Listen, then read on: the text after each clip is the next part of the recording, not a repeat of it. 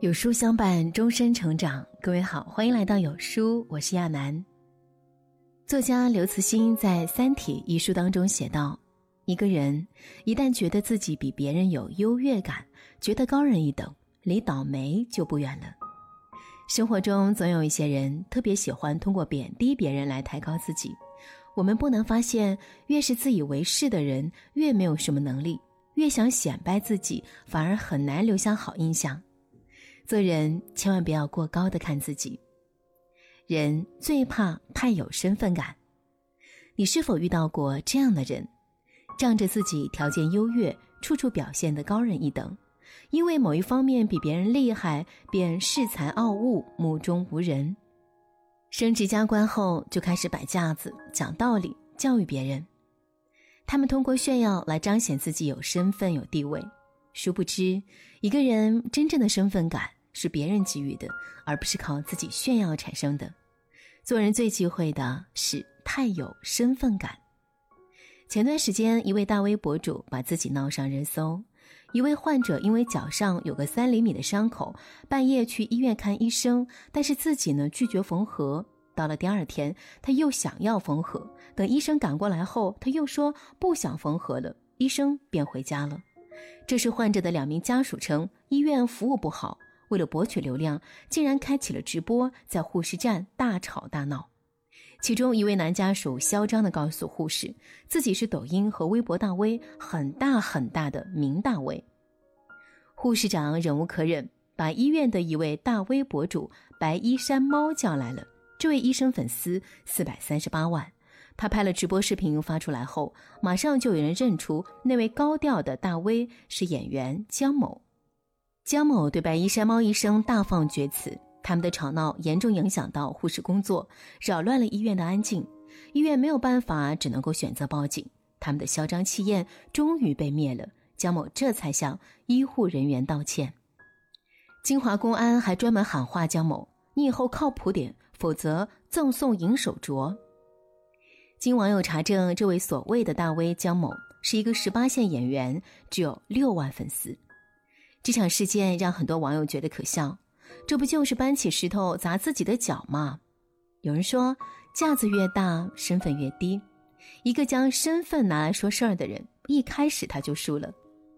想通过自己的身份更加抬高自己，非但没有拔高自己一寸，反倒是让人觉得可笑无知罢了。热播剧《三十而已》终于迎来大结局。剧中角色许幻山为自己的行为买单，狼狈入狱。许幻山是烟花设计师，顾家鼓励他创业，两人一起创立烟花公司。许幻山也成为了许总。他常说自己是个艺术家，但顾家的完美和能干让许幻山觉得自己没有价值。直到遇到林有有，在林有有的夸赞和崇拜中，许幻山找到成就感，极大的满足了自己的虚荣心，走上了。出轨的道路，他甚至为了林有有改变主意，决定继续生产危险系数高的蓝色烟花。结果，蓝色烟花爆炸了，两名工作人员死亡，三位工人受伤，公司面临巨额的赔偿。许幻山因故入狱，家庭事业一夕全没。太把自己当回事儿，真的是一场灾难。看过这样一则寓言。有一只骄傲的蚊子，认为自己无人能敌。某天遇到了同样骄傲的狮子，他们都吹嘘自己是世界上最伟大的动物，谁也不服输。狮子看着比自己身材渺小的蚊子，轻蔑一笑，说：“如果不服气，咱们可以比试比试。”于是，狮子和蚊子展开了一场奇怪的搏斗。狮子依仗自己的身强力壮，丝毫不把蚊子放在眼里，于是呢，就连扑带咬。没有想到啊，小小的蚊子飞来飞去，四处躲闪。几个回合下来，狮子累得气喘吁吁，还被蚊子叮咬几口，只好认输。蚊子得意极了，正想飞去向其他小伙伴炫耀，却一头撞在了挂在树上的蜘蛛网上，越挣扎粘得越紧。这时，一只黑色蜘蛛爬过来，一口把蚊子吞到了肚子里。世界上有多少人？正像故事中的狮子和蚊子一样，妄自尊大、自不量力，最后自毁前程。一个人若是太把自己当回事，会变得傲慢、骄横，不把他人放在眼里。生活中有太多这样自以为是的人，总是喜欢俯视别人，贪图表面的成就感，其实不过就是哗众取宠、自食其果罢了。企业家温世仁写过这样一段话：星星为什么看起来如此渺小？是因为他把自己放得太高。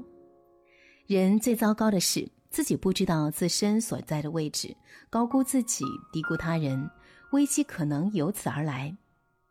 真正聪明的人都懂得不把自己当回事。表姐是一位高级培训师，负责给各公司做员工培训，能力出众，在圈内颇有声望。有一次呢，在培训途中，一位学员举手示意自己有问题，结果他站起来却指出表姐 PPT 上有个逻辑错误。为了不耽误其他学员的时间，表姐没有当场去就这个问题进行讨论，而是在培训完去找那位学员交流一番后，表姐发现的确是自己错了。她非常感谢这名学员及时纠正。学员惊讶道：“我以为您这么资深的培训师不会听取我们这些小学员的建议。”第二天，表姐一上课就提出自己的错误，并向学员们道歉。没想到迎来了全体学员的掌声。表姐说：“培训他人并不一定代表自己最厉害，有时候多听听他人的意见，对自己也是一种提升。”她的出色和谦逊也为自己赢得了尊重。求知若渴，大智若愚。真正的智者都懂得不把自己当回事。很多人关注马东是从《奇葩说》节目开始的。作为主持人，他在节目上把控全局而有诙谐幽默，同时呢还有自己的思想深度。他之后创办了米味公司，为了融合年轻人市场，他学会怎么跟九零后愉快玩耍。公司下属把他的头像 P 在一张鲍鱼的年画里，然后发到朋友圈，他竟然直接转到自己微博，说自己是一个抗造的老板。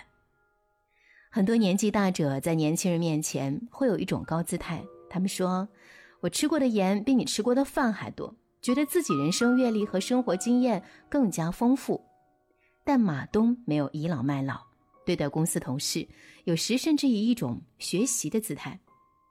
蔡康永曾在采访当中提到马东，他说：“一个中央电视台做到主管的主持人，选择转战网络平台做节目，应该是个雄才大略的人吧。”可见到本人的时候，却发现他并没有那么把自己当一回事。马东说：“这是因为身边的人都很牛，所以自己才要变得怂。他身段柔软，时刻放低姿态，以一种比较谦卑的方式去适应这个不断变化的社会。眼睛能看多宽，决定你能走多远。人生路途荆棘遍布。”适时的低姿态，体现一个人的宽容大度和豁达胸怀。诗人鲁黎曾说：“还是把自己当成泥土吧，老是把自己当珍珠，就时时有被埋没的痛苦。不把自己当回事，是真的活得透彻明白。”知乎上有人提问：“遇见太把自己当回事的人要怎么办？”有人答：“无视他。”因为你不能改变他，也不能适应他，只有无视他。俗话说：“人贵有自知之明。”有的人你尊重他，他以为自己多么优秀，还反过来贬低你；有的人你越给他面子，他越得寸进尺。若是不知道自己几斤几两，一味的高估自己，看轻别人，不仅让人避而远之，还会给自己带来一定的祸患。忘掉自己的身份，放下自己的优越感。摆正自己的位置，才能走得更远。今天的文章就跟大家分享到这里喽。如果您喜欢今天的文章，记得在文末点亮再看，跟我们留言互动，这样有书就能够每天出现在您公众号靠前的位置喽。另外，长按扫描文末二维码，在有书公众号菜单免费领取五十二本好书，每天有主播读给你听。明天同一时间，我们不见不散。